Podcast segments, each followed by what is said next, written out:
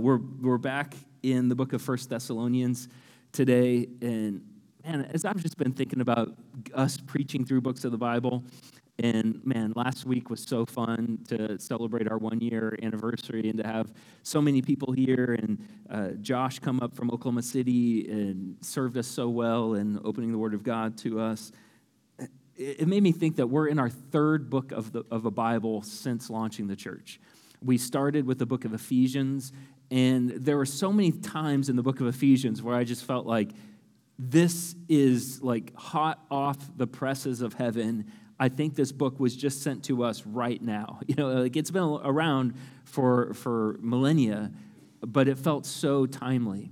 Uh, then we went through the book of Daniel, and that was a lot of. Uh, Man, as COVID was moving in and all of that stuff, um, Daniel, I thought, was such a timely word for us. And, and like, we could not have, like, I'm not nearly smart enough to figure out the timing of those things. Like, I mean, for whatever reason, it felt like we should go through Daniel. Uh, then we were able to see when we were in the middle of it, oh, this is why God had us go through Daniel, because we're needing to hear this right now. And this feels like just a, a book of the Bible written just for us for right now. And now that we're a few weeks into First Thessalonians, uh, I, I feel that for First Thessalonians. I feel like Um, as we gather weekly in the fall of twenty twenty, what we're going to hear in First Thessalonians is going to be exactly what we need to hear. And I think that is why, like online and in person, even why we prioritize and we're intentional about gathering together, is because it's not just a kind of like come and, and hang out with people. It is that, and that's wonderful, but it's also a corporately, let's hear the message that the Lord has for us. And you might be individually every day going through a different book of the Bible, going through some sort of a devotional, but together as a body, we're going through First Thessalonians. And I thought it was interesting as we just looked to the Word to form us, to disciple us, to transform us, to teach us, that our topic today is fighting. How to really, like, fighting in a church plant. And you might be like, oh, really? I've been a part of one of these churches before. Like, it started uh, becoming about fighting, or maybe. Um, and, man, I just think, like, fifty-two weeks in as a church now, like, there's a lot that we can fight about. We can disagree about politics. We can disagree about how to raise our kids. We can disagree about how to educate our kids. And I, I know our ladies had had a really great gathering around that the other night.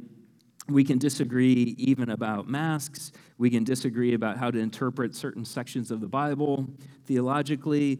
And man, we could just fight just because we don't get along with each other. Uh, just plain and simply, just be like, man, I think I agree with them. I just don't get along with them. Like, that could be another way that we could fight. And I think it's great that I think the Lord wants us to fight. I think he actually wants us to fight in this church plant. Now, what's interesting, though, is he gets to define what, what he means here. But the passion and the energy that would go into, like, a good fight, that is the passion and energy for us and how we relate to each other in this second year. And I think what we're going to see is the Lord calling us to fight more intensely than ever. Um, and we're going to see in First Thessalonians two and three, like, what he's talking about when he encourages us to fight and to fight as a church plant. And so, uh, Lord, would you just open our lives up to this? I know it might feel like, where are we going here? Um, but, Lord, would you open our minds to you? Would you give us understanding of your word? Would you give us peace as your words disciple us? Would you transform us today? Would you show us how to fight well in this church, in this community? Lord, would you, would you have your way in us today, Jesus? In your name we pray, amen. Okay, so we're in First Thessalonians two. Uh, we have these scripture journals at the Connect table. Uh, if you want to, to mark them up and everything, we'll have the words on the, the screen too. First Thessalonians in the New Testament, go through, go past Acts, Romans, First Corinthians, Second Corinthians, you'll get to First Thessalonians. First Thessalonians two, look at verse seventeen. But since we were torn away from you, brothers, for a short time, in person, not in heart, we endeavored the more eagerly and with great desire to see you face to face, because we wanted to come to you. I, Paul, again and again, but Satan hindered us. Verse nineteen, for what is our hope or joy or crown of boasting before our Lord Jesus at his coming? Is it not you? For you are our glory and joy. I love here that Paul, Silas, and Timothy are torn away. Um, I don't love that they're torn away, but I love how they speak about this. In the original Greek, this word, since we were torn away from you, this is what's crazy. It, it shows the sophistication of the Greek language and how people joke about, like, well, it's Greek to me. Since we were torn away from you was is one word. In the original Greek, that's one word. Since we were torn away from you was was one word, and it's it's it's written in a real sophisticated way to communicate a lot of things. And what it's communicating is not just that we were physically separated, but we were separated in a way that caused us to be tormented. That that we just mentally were in anguish, knowing we couldn't be present physically with each other. Um, but as they were forcibly separated, they fought. If you see here the way that Paul is, is stepping into this, they fought to see each other again. They fought to be close to each other. They fought to be face to face. And Paul says that they're, they're trying to be close to each other. And you see how they fight here. And this is our first point, and I think why we need to really care about church plant fighting is they fight for each other. It's so easy for us to fight each other. Like just to say like, hey, for various reasons, I think twenty twenty is like a teed up, we can fight each other.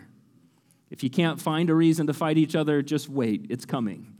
We can so easily fight each other. And what we see in First Thessalonians is what I really hope happens even more in our second year than it did in our first year, is that we'd fight for each other. Truly fight for each other. Look how, how verse eighteen goes. Because we wanted to come to you, I, Paul, again and again, but Satan hindered us. We, we need to see this. We need to see really what he's saying here. And we can't be naive about the reality that we have a true enemy. This church has a true enemy. The people, a church is not a building, it's people who collectively as a body make up a church, and we have an enemy. His goal is to isolate us and destroy us. See how even here he's trying to keep leaders away. He's trying to prevent people from coming together, keeping us so focused on fighting each other that we never turn to fight for each other. Paul is aware of this. He's writing this letter to us, to them, and seeing that this is part of the maturity as a Christian, part of our discipleship as a Christian, is that we're not just saved to go to heaven.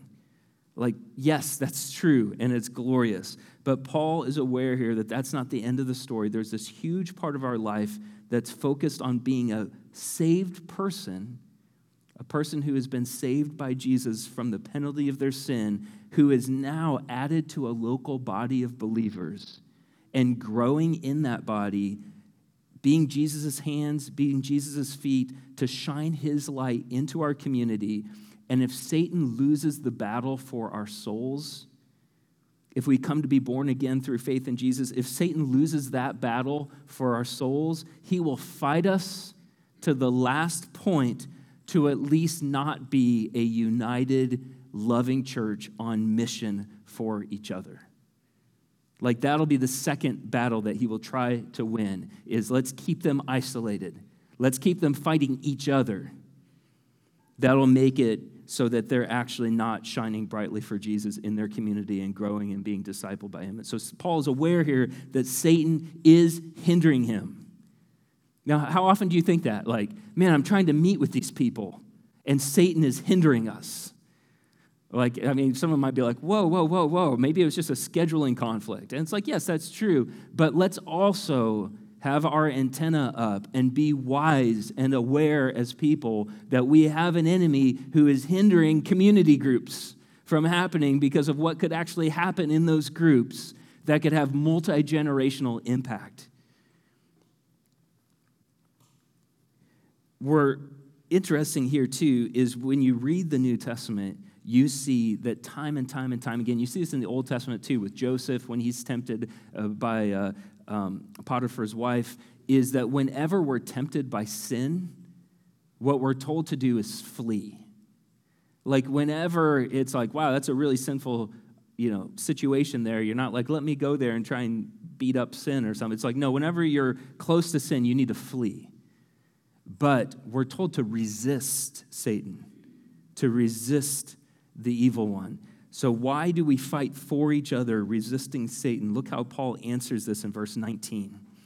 For what is our hope or joy or crown of boasting before our Lord Jesus Christ at his coming? Is it not you? For you are our glory and joy. One day we're going to hear a trumpet blast. It'll be so loud. It'll be so clear. There are other parts in Scripture that's like, hey, when the when when Jesus returns, how will I know? And the way Scripture is written is, if you wonder, he hasn't returned. When he returns, you won't wonder. You'll know he's here. Everybody will know he's here. There will, you won't even need C N N to tell you. It will be so clear to all humans that the King has returned. Um, in that moment, Paul said that his boasting, his joy, his hope is those brothers and sisters that he's locked arms with, that they're all making it safely home together. I think that's just such a beautiful picture. I've, I've had a few times, camp was that way this year, where it was like we were in the middle of all sorts of um, risk by having our camp, but we've still prayerfully felt like we should go for it. Uh, then I had family, uh, nieces and nephews that were at camp. Uh, a lot, many of the kids and grandkids, people here were at camp. And when you're, when you have a bunch of like students around you, and you know, like those of us who are adults that are there, like you're kind of like in the game to make sure everyone makes it safely home, right? It's like, man, we can have all sorts of stuff happen, but like, you just feel it different. And then when like everybody is like back in their vehicles and driving home from like multiple days of just going for it, it's like, oh, man, it was awesome, and we all made it safely home. You know, like there's a different level of how you are, and I'm not just like, hey, I'm at camp, I'm gonna go by the pool and just lay there for three days. You know, you're you're approaching it way differently. And like, I think this is what Paul's is. It's like, man, for us to make it home together, for us to be in each other's lives and to be to be engaged with each other in a way that uh, we are purposefully resisting Satan together. Um, no one is left behind. Man, how great, how great for our community. How great for each of us, how great for our families, if we're fighting for each other so much that at the return of Jesus, what we are thrilled about is that the people of Sacred Mission Church have seen each other safely home. And for like, I, I think that's such like a needed message right now, is we are so tempted to fight each other. And Paul is giving us a, a vision for like, hey, what if you think this way about what we're doing here? What do you think about this way when there's tempted to fight on all fronts? What if we fight for each other, knowing that, uh, man, when he comes, when the Prince of Peace comes, that for Paul to say, like, I'm going to be thinking about the people that I've done life with, sharpening each other for this day, to fight for each other. And now he takes us deeper into chapter three. Look at verse one. He keeps building on this. Now he says, therefore, when we could bear it no longer, you can't keep me away from this church. We were willing to be left behind at Athens alone. They were with a group of people. They're like, hey, we got to break. Like, we got to change our plans. We have to come around this church. we sent Timothy, our brother, God's co-worker in the gospel of Christ, to establish and exhort you in your faith so that no one would be moved by these afflictions. For you yourselves know that we are destined for this. They couldn't stand not being close to make sure that everyone was okay. They were willing to be left alone at Athens, alone, and, and to even pay out of their own expense and dedicate the time to send Timothy to disciple them through the storm, to disciple them in growing deeper in Jesus, deeper as a church during these tough times. And then verse three is incredible, that no one be moved by these afflictions. I don't want one person in this body of believers to be moved by affliction. It'd be like, man, twenty twenty was just too hard, and they're M I A, and they're like somewhere else. It's like, I don't want one person to be moved by these afflictions. This is my hope for us in the middle of all that we couldn't see, is that we'd sharpen each other, we'd point each other to the power of Jesus, hide ourselves under the shelter of his wings, that no one would be moved by these afflictions. Then look at the last part of verse three. For you yourselves know that we are destined for this. We are destined for this. Um, man, verse three has just encouraged me so much the last couple of weeks as I've been looking at this, is Paul wasn't complaining about easier times. Paul wasn't trying to pass the buck off on someone else so that he could just live in ease. Paul and the Thessalonians knew that they were destined for this moment. Their lives didn't catch God by surprise. They were handpicked to walk with Jesus, to shine a light for Jesus during their time. And man, what if we start thinking about our situation in this way? Because God didn't handpick Paul to live in rural central Iowa in twenty twenty. Paul lived out the story that God had for him. Totally different time, totally different place. But he destined us for right now. I was looking through Flickr. We store all of our like phone photos up on Flickr, and I was just kind of looking through Flickr, and I was looking at just pictures from last year. And I was thinking about this verse, and I was like, and I was seeing just the way that the Lord was forming our church together then and the way he's forming the church now. And I was like, look, he was pre-positioning all of us to be in place for what was going to be coming. And he's always doing that. He's always moving us around and pre-positioning us, being like, they're destined for this moment. These people are destined for this moment. And uh, man, he destined us to be planting a church in twenty twenty. He destined us to be here for the challenges that we're facing, placing us together, helping us to establish and encourage each other's faith.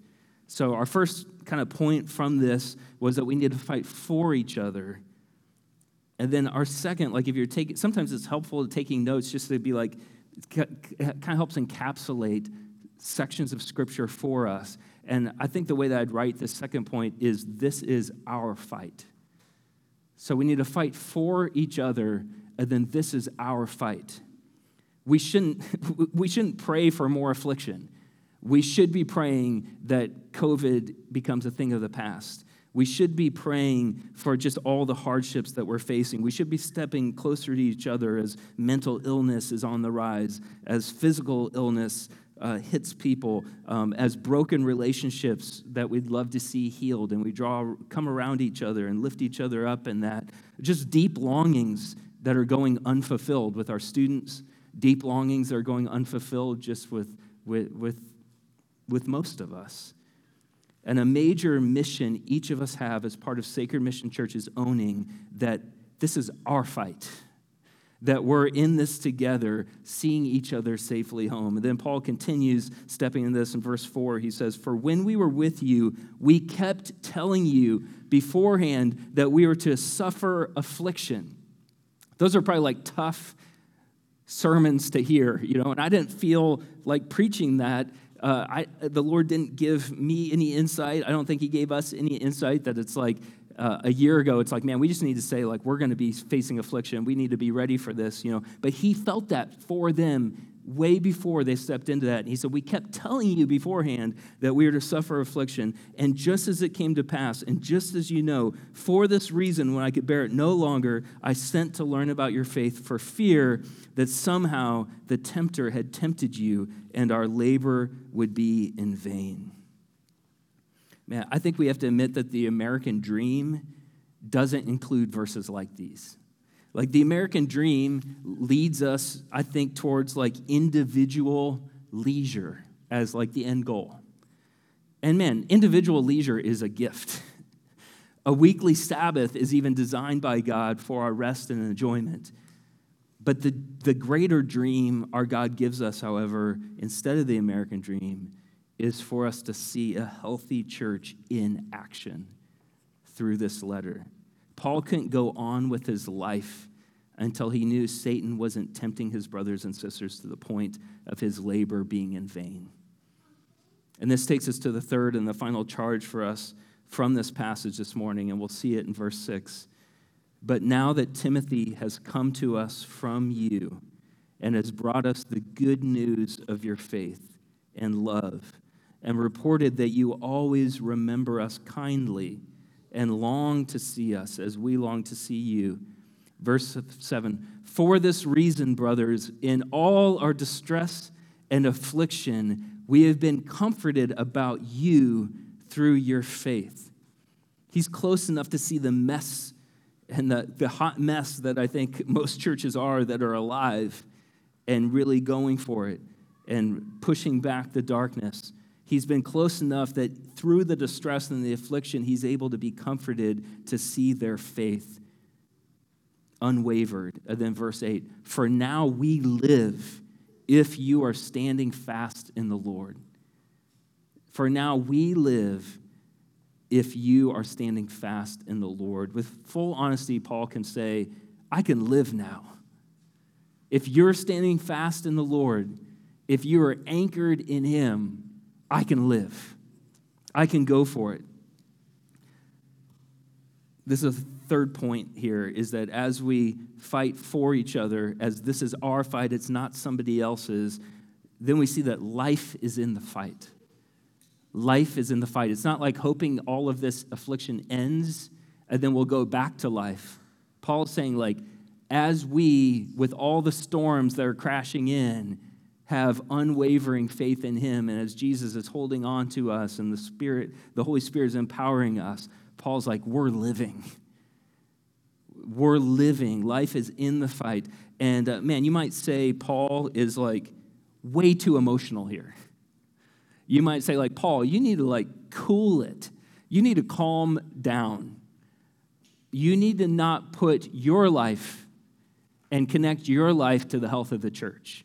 Like, that is like, like you should be fired for that. Like, you need to not be a pastor if, like, you're connecting your life to the health of the church.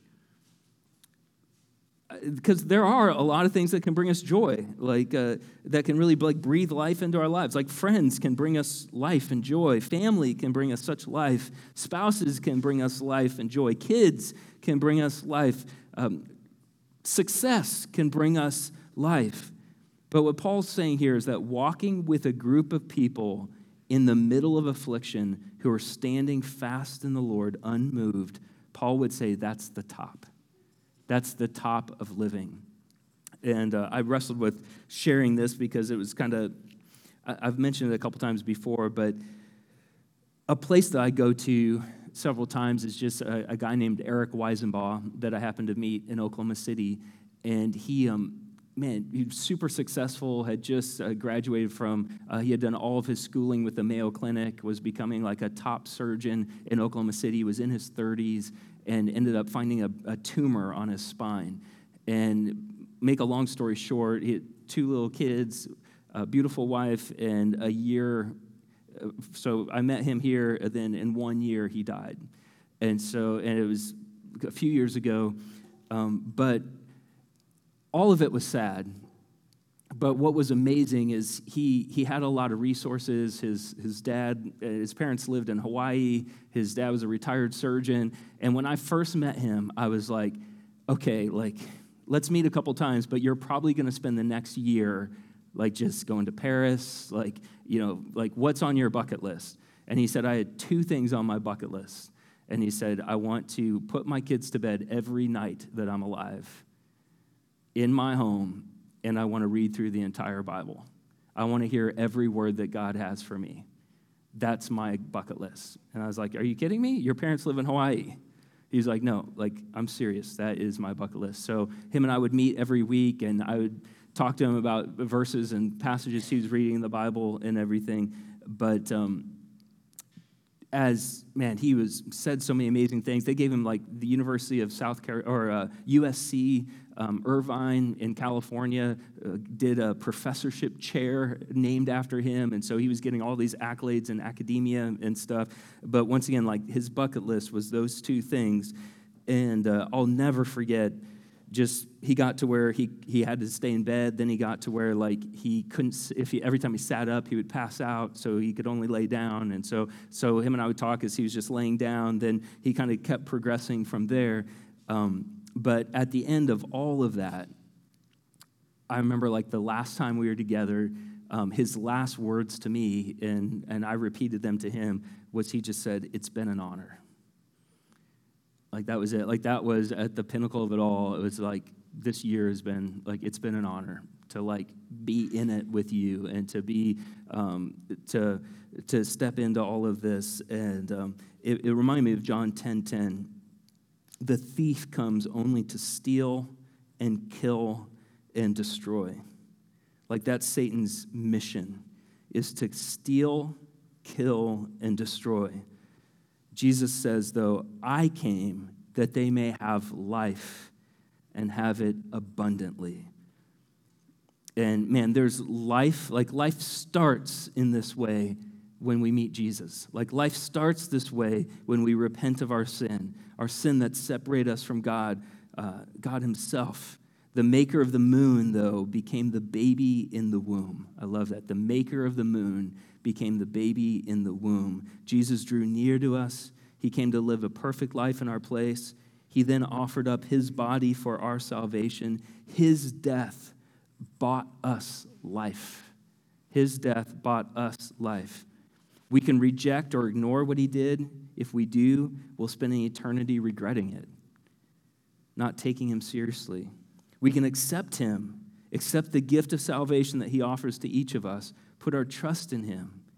Even today, like, it's the, the only prayer I'm aware of in Scripture where he says, if you pray this, I will answer it immediately, yes.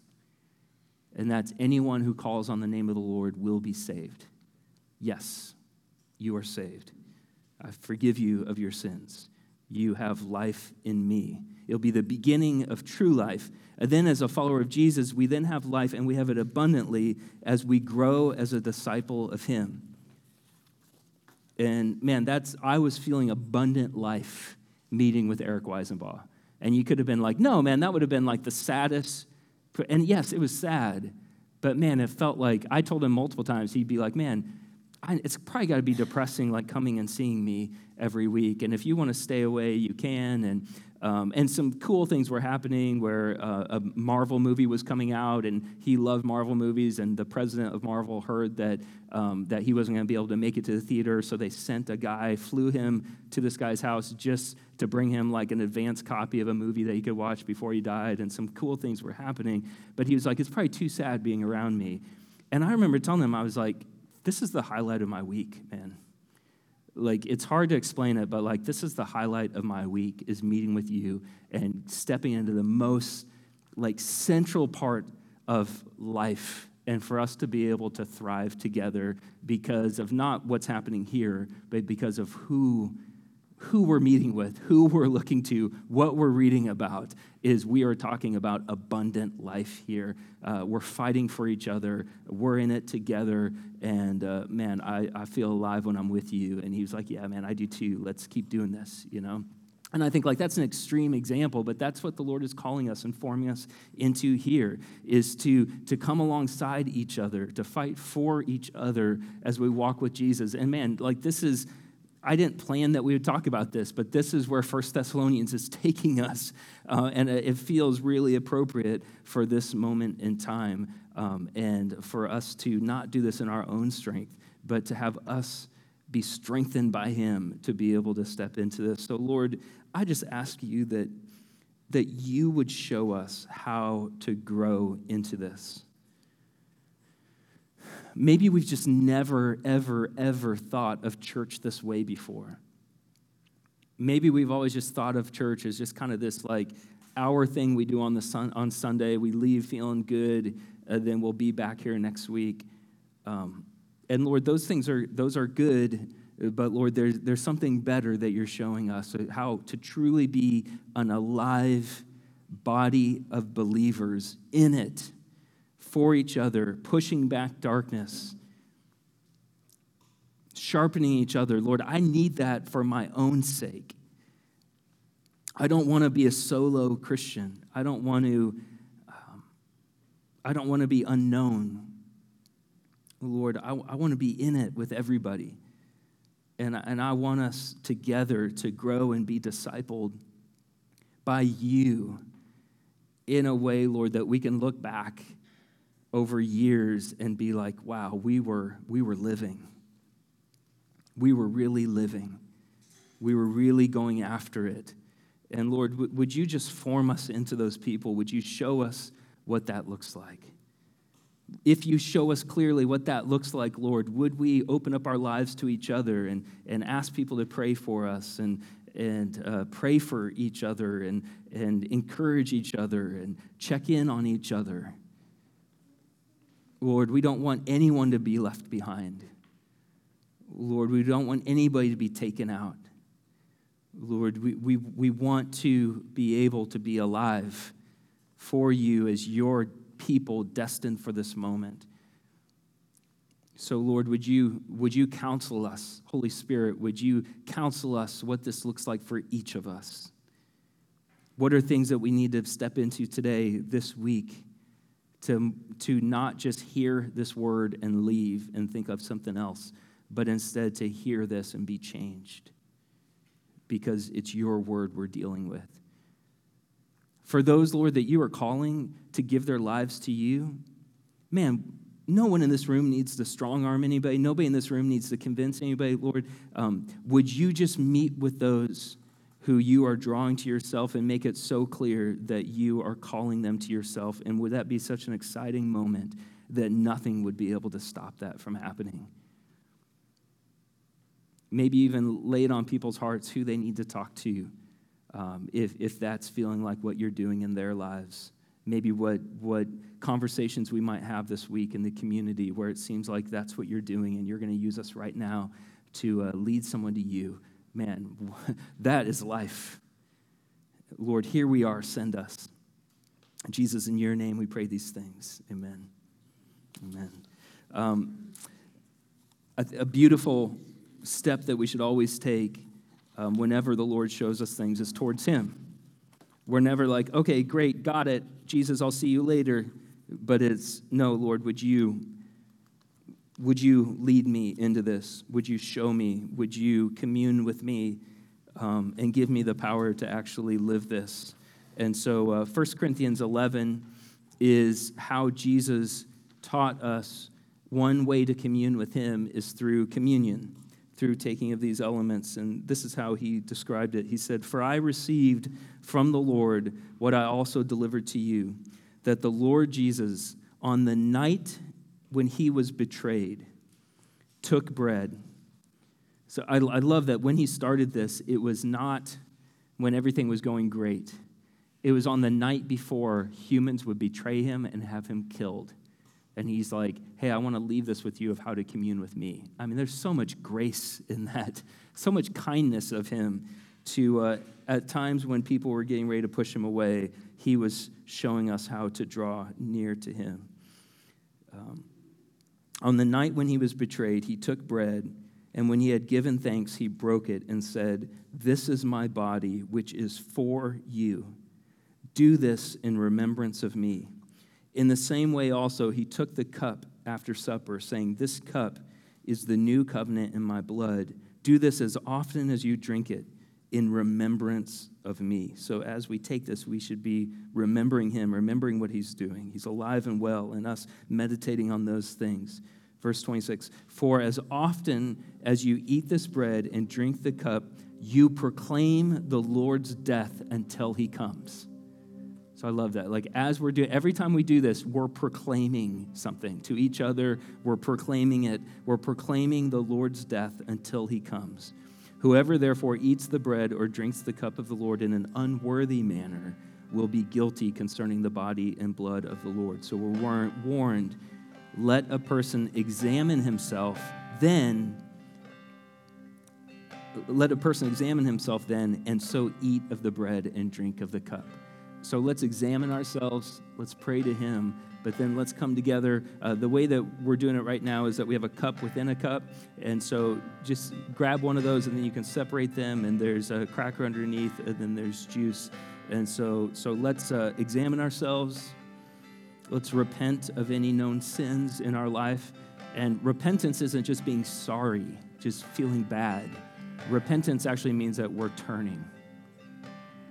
We're, repentance doesn't happen unless if the Lord puts in our heart, like, no, I want to turn, and I want to move towards him. And so so let's let's examine ourselves, let's pray, let's open ourselves up towards repentance and step into that as the Lord shows us things and graciously counsels us on areas to step closer to him.